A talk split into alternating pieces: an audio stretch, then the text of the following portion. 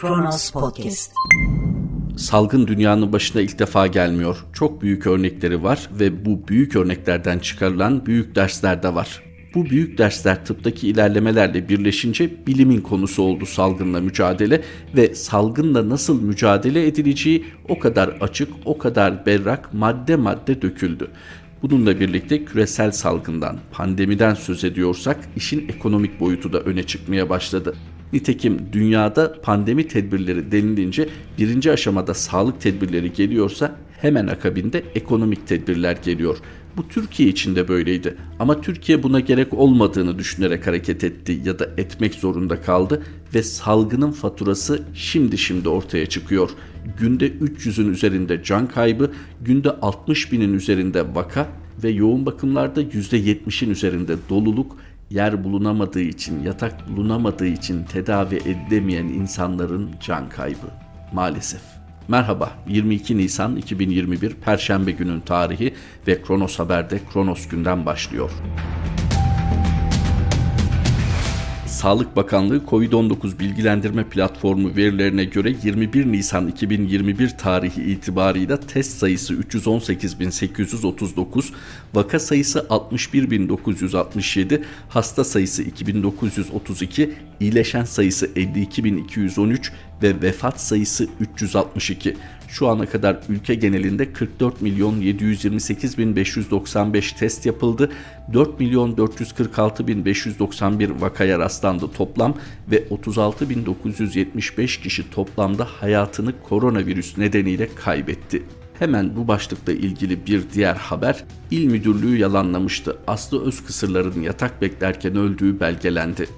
Tedavi için hastaneye yatmak üzere sıra beklerken hayatını kaybeden ancak durumu yalanlayan İl Sağlık Müdürlüğü'ne rağmen Aslı Özkısırların hastane evrakında yatış listesine alındı diye not düşüldüğü ortaya çıktı. İzmir Alsancak'ta 15 yıldır tezgahta takı satan ve akciğer rahatsızlığı olan 39 yaşındaki Aslı Özkısırlar tedavi için gittiği hastaneye yoğun bakımda yer olmadığı için alınmamış ve evine gönderilmişti. Özkısırlar hastanede yer boşalmasını beklediği sırada hayatını kaybetmişti. Ailesi Aslı Özkısırların hastane yatağı bulamadığı için hayatını kaybettiğini söylemiş, hastane ise boş yatak olmadığı yönündeki iddiaları reddetmişti. Hastane belgelerinde öz kısırlarla ilgili olarak yatış listesine alındı ifadelerinin yer aldığı görüldü. Cumhuriyet'ten Mehmet İlmez'in haberine göre kardeşi Melike Özkısırlarsa evrakı delil olarak mahkemeye sunacaklarını belirterek İl Sağlık Müdürlüğü yatak beklerken ölmedi diyerek açıklama yaptı. Ama kayıtlar ablamın yatış listesine alındığını ve yatak beklediğini gösteriyor. Biz haklı çıktık sorumlular hukuk önünde hesap verecek diye konuştu olumsuz da olsa bir konuda yol haritası belli ise bu iyi bir durumdur. Yani zorlansanız da bu işin içinden çıkabileceğinizi gösterir. Çok daha beklenmedik olağanüstü bir gelişme olmazsa. Ama tabii siz bu yol haritasına göre hareket ederseniz ayrıca. Peki Türkiye gerçekten böyle mi yaptı? Yani olması gerektiği gibi mi hareket etti? Salgının başında hatırlayın o kadar ilginç yorumlar yapıldı ki hatta doktor unvanlı insanlar akla ziyan açıklamalarda bulunmadı mı? İşte Türkiye'nin bu virüse karşı dayanıklı olduğu şeklinde ifadeler dahi kullanılmadı mı? Hadi başta böyle bir hata yapıldı. Ayrıca virüsün tespiti ve tedbirlerin alınması konusunda da geç kalındığını hatırlatalım yine. Fakat sonra neden tedbirler sıkılaştırılmadı ya da sıkılaştırılamadı? Türkiye ekonomik sebeplerle tam kapanma sağlayamadı. Hatta Türkiye tam kapanma olmaması için farklı düzenlemelere gitti. Belli saatler arasında sokağa çıkma yasağı koydu. Benzer uygulamalar başka ülkelerde de yapıldı. Fakat nüfusun büyük bir kısmının evlerinde mümkünse bu süreci atlatması için maddi destek sağlandı. Tekrar altını çizelim. Türkiye ne yaptı? Vatandaşlarına IBAN gönderdi. Hadi destek olun da şu süreci atlatalım diye. Olabilir mi?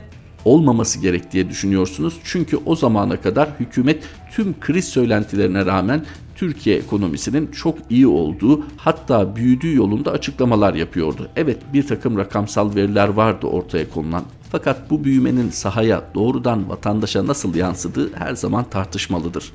Yine hatırlayalım sürecin başında özellikle Sağlık Bakanı Sayın Fahrettin Koca nezaketiyle, medya mensuplarıyla kurduğu diyalogla, bilgilendirmesiyle takdir toplamamış mıydı? Toplamıştı. Hatta şu tür espriler bile yapılıyordu. Bu Erdoğan'ın hoşuna gitmez yakında Sağlık Bakanı'nı alırlar. Çünkü kendisinden daha çok konuşulmaya başlandı şeklinde espriler vardı o zaman. Fakat böyle olmadı. Sonra anladık ki Sağlık Bakanı üzerinden, bakanlık üzerinden rakamsal veriler çok da sağlıklı aktarılmamış. Aktarılamamış demiyoruz bakın aktarılmamış. Neden? Çünkü devletimizin âli çıkarları gözetilmiş. Devletin âli çıkarları gözetilirken bizim sandığımızdan daha çok insan hayatını kaybetmiş, bizim düşündüğümüzden daha çok vaka yayılmış. Peki bununla bitti mi? Hayır. Özellikle Adalet ve Kalkınma Partisi siyasi hedeflerinden vazgeçmeyeceği için kongrelerini iptal etmedi, kongreler düzenledi. Önce il bazında insanlar bir araya geldi. İşte salgın tedbirlerine dikkat ediliyor, salgın tedbirlerine uyuluyor görüntüsü verilmeye çalışıldı. Fakat iş o kadar arttı ki artık büyük kongrede Sayın Cumhurbaşkanı'nın da katıldığı kongrede o lebalep söylentilerinin gerçek olduğunu gördük ne maske kaldı, ne mesafe, ne hijyen. Hele hele otobüslerle Ankara'ya taşınan o parti üyelerinin videolarını hatırlatırsak mesele daha da anlaşılır sanırım. Yetti mi? Hayır. İçişleri Bakanlığı zaman zaman genelgeler yayınladı. İşte bir takım merasimler nedir? Düğündü, kınaydı. Büyük organizasyonlar yapılmayacak denildi. Cenazelere dahi kimlerin hangi koşullarda katılacağı belirtildi. Fakat bazı cenazeler bundan muaf tutuldu nedense. Özellikle vefat edenin geride bıraktığı bir kitle, kendine bağlı bir kitle varsa o kitlenin gözünde belki hoş görünmek, şirin görünmek için vefa gösterisinde bulunmak isteyen siyasiler kendi tedbirlerini unuttular. İçişleri Bakanı dahil, Cumhurbaşkanı dahil, Sağlık Bakanı dahil. Ama vatandaş dağ başında koyunlarını otlatırken bile ceza yemekten kurtulamadı. 6 aylık bebeğime mama almak için çalışmak zorundayım diyen kağıt toplayıcısı bile idari işlem görmekten kurtulamadı. Geldiğimiz nokta evet dünyada adımızdan söz ettiriyoruz ama koronavirüste. Üstelik Sayın Cumhurbaşkanı'nın ifade ettiği gibi Dünya Sağlık Örgütü ve batılı basın yayın kurumlarının örnek gösterdiği salgınla mücadelemizde değil, ülkemizdeki salgının kontrol edilemez boyutlara ulaşmasından dolayı adımızdan söz ettiriyoruz. En son Amerika Birleşik Devletleri'nin seyahat konusunda uyarıda bulunduğu ülkeler listesine girdi Türkiye ve Türkiye şu an kimi uzmanların ifadesiyle kontrol edilemez bir salgınla baş başa kaldı. Hem ekonomik hedefler tutturulamadı hem de salgınla etkili bir mücadele yürütülemedi. Üstelik devasa şehir hastanelerimize rağmen, üstelik tüm dünyaya neredeyse sağlık ekipmanları hibe etmemize rağmen, üstelik yine farklı ülkelere aşı hibe etmemize rağmen, yani salgınla mücadelede bu kadar geniş ve çeşitli olanaklara sahip olmamıza rağmen maalesef Türkiye kıpkırmızı bir salgın haritasına sahip oldu. Aktardığımız bu vahim salgın tablosu karşısında bilim kurulunun tekrar toplanma kararı aldığını belirterek devam edelim. Cumhurbaşkanı Erdoğan Oğuzhan Asiltürk'le birlikte iftar yaptı. Cumhurbaşkanı Recep Tayyip Erdoğan, Saadet Partisi Yüksek İstişare Kurulu üyesi ve Milli Görüş Vakfı Başkanı Oğuzhan Asiltürk'ü Cumhurbaşkanlığı sarayında kabul etti.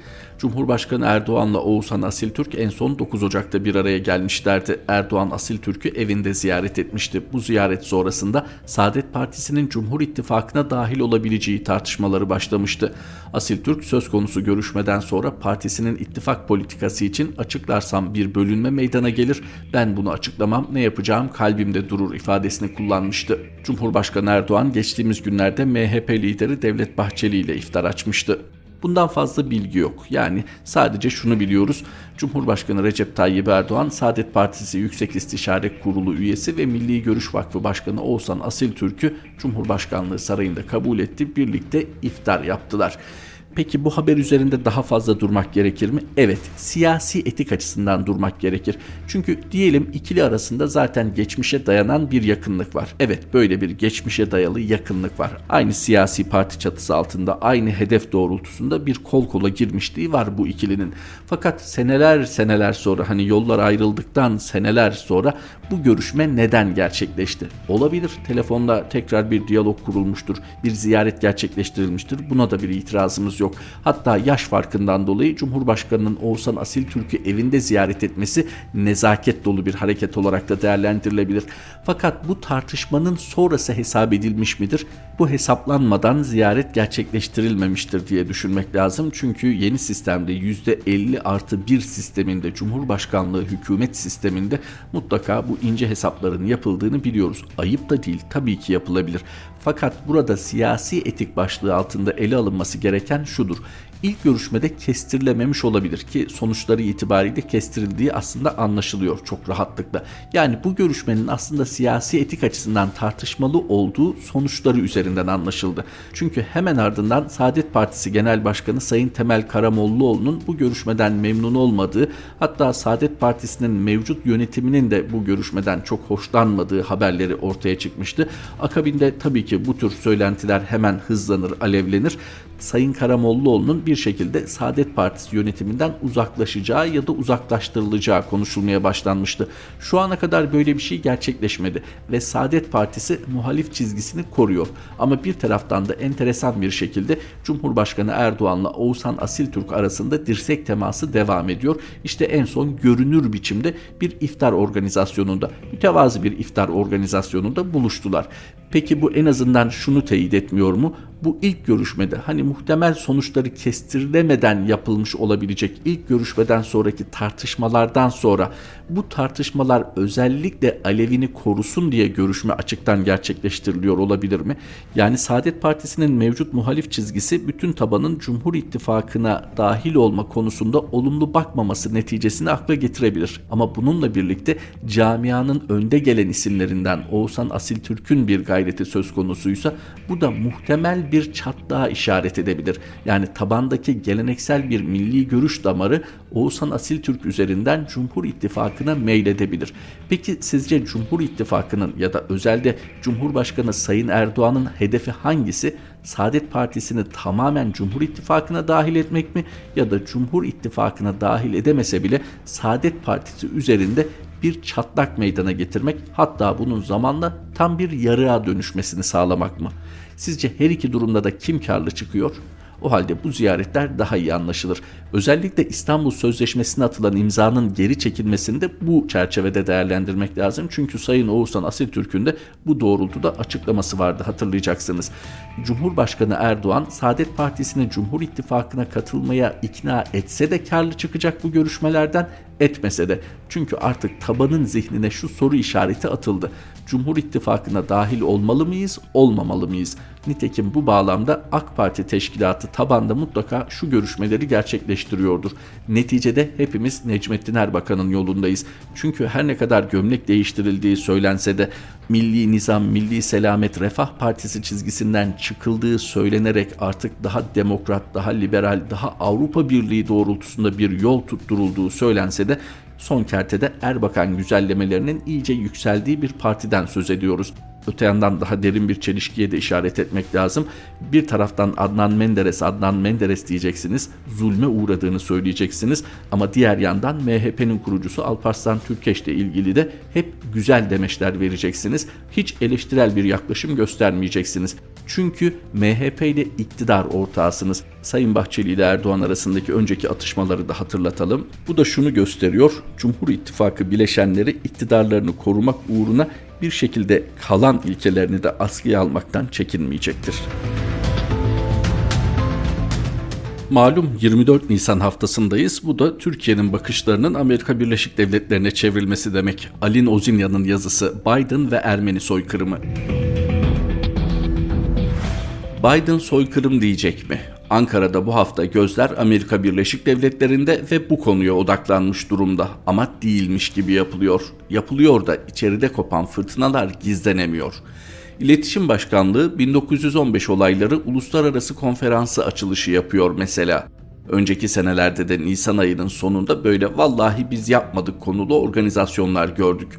Geçen yıl yine bugünlerde Cumhurbaşkanı Erdoğan başkanlığında yapılan Yüksek İstişare Kurulu toplantısının sonunda Ermeni soykırımı iddialarına yanıt vermek ve strateji geliştirmek için özel ve sivil bir yeni yapı oluşturulması kararı verilmişti. Anonsu verdiler sonra o yapı ne iş yaptı haberimiz bile olmadı. Biden soykırım der mi demez mi konusundan önce Ermenilerin neden Biden'a bunu söyletmek istedikleri ve yaşadıkları diğer ülkelerdeki parlamentolarda bu konuyu gündeme getirerek verdikleri mücadeleye kısaca da olsa bakmanın önemli olduğunu düşünüyorum.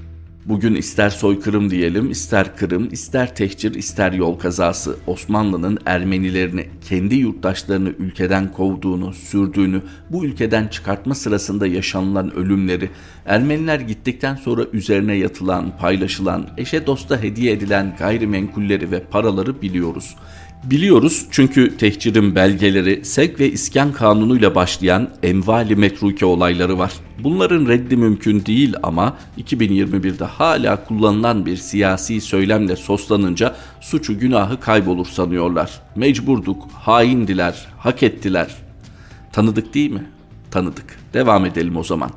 İşte bu memleketinden yalın ayak kovulan, beş parasız, yol bilmeyen, dil bilmeyen Osmanlı Ermenileri kendilerini buldukları yeni vatanlarında yaşam mücadelesi veriyor 1915'ten sonra. Yeniden tutunmaya, var olmaya çalışıyor. Büyük kısmı beceriyor. Yaşanılan çok yıldan yıla hafiflese de memleket, memleketteki ev, memleketteki dil, memleketteki meyve unutulmuyor ama.'' Çocuklara, torunlara anlatılıyor. Sadece mutlu anılar değil, masum insanlara yapılan her türlü muamelede kazınıyor yeni neslin hafızasına. Bu nesil bu haksız muamele ve bu kadar acıdan sonra artık kendi hikayesinin inkar edilmesine dayanamıyor. Gözünün içine baka baka yapmadık denmesine, hatta bir de üste çıkılmasına tahammül edemiyor. Bu yüzden yaşadığı ülke hükümetlerine ben senin yurttaşınım, acımı tanıyacaksın, beni inkarın mağduru etmeyeceksin diyor. Bugün Amerika Birleşik Devletleri de dahil 30 önemli ülke Ermeni soykırımını tanıyor, 24 Nisan'ı anma günü olarak hatırlıyor. Bugüne kadar Ermeni soykırımı Batı parlamentolarında kabul edildiğinde Türkiye'de o kadar büyük patırtı koptu ki insanlar neyin ne olduğunu duyamadılar. Arşivlerimiz açık. Türkiye'yi köşeye sıkıştırmak için yapıyorlar. Tarihçiler konuşsun. Ermeniler hala hainlik peşinde gürültüsünden kimse Ermenileri duymadı. Arşivleriniz açık değil. Osmanlı siyasilerinin verdiği kararları bugünün siyasileri neden konuşmasın? Ermeniler hain değil, işler de sizin bildiğiniz gibi değil.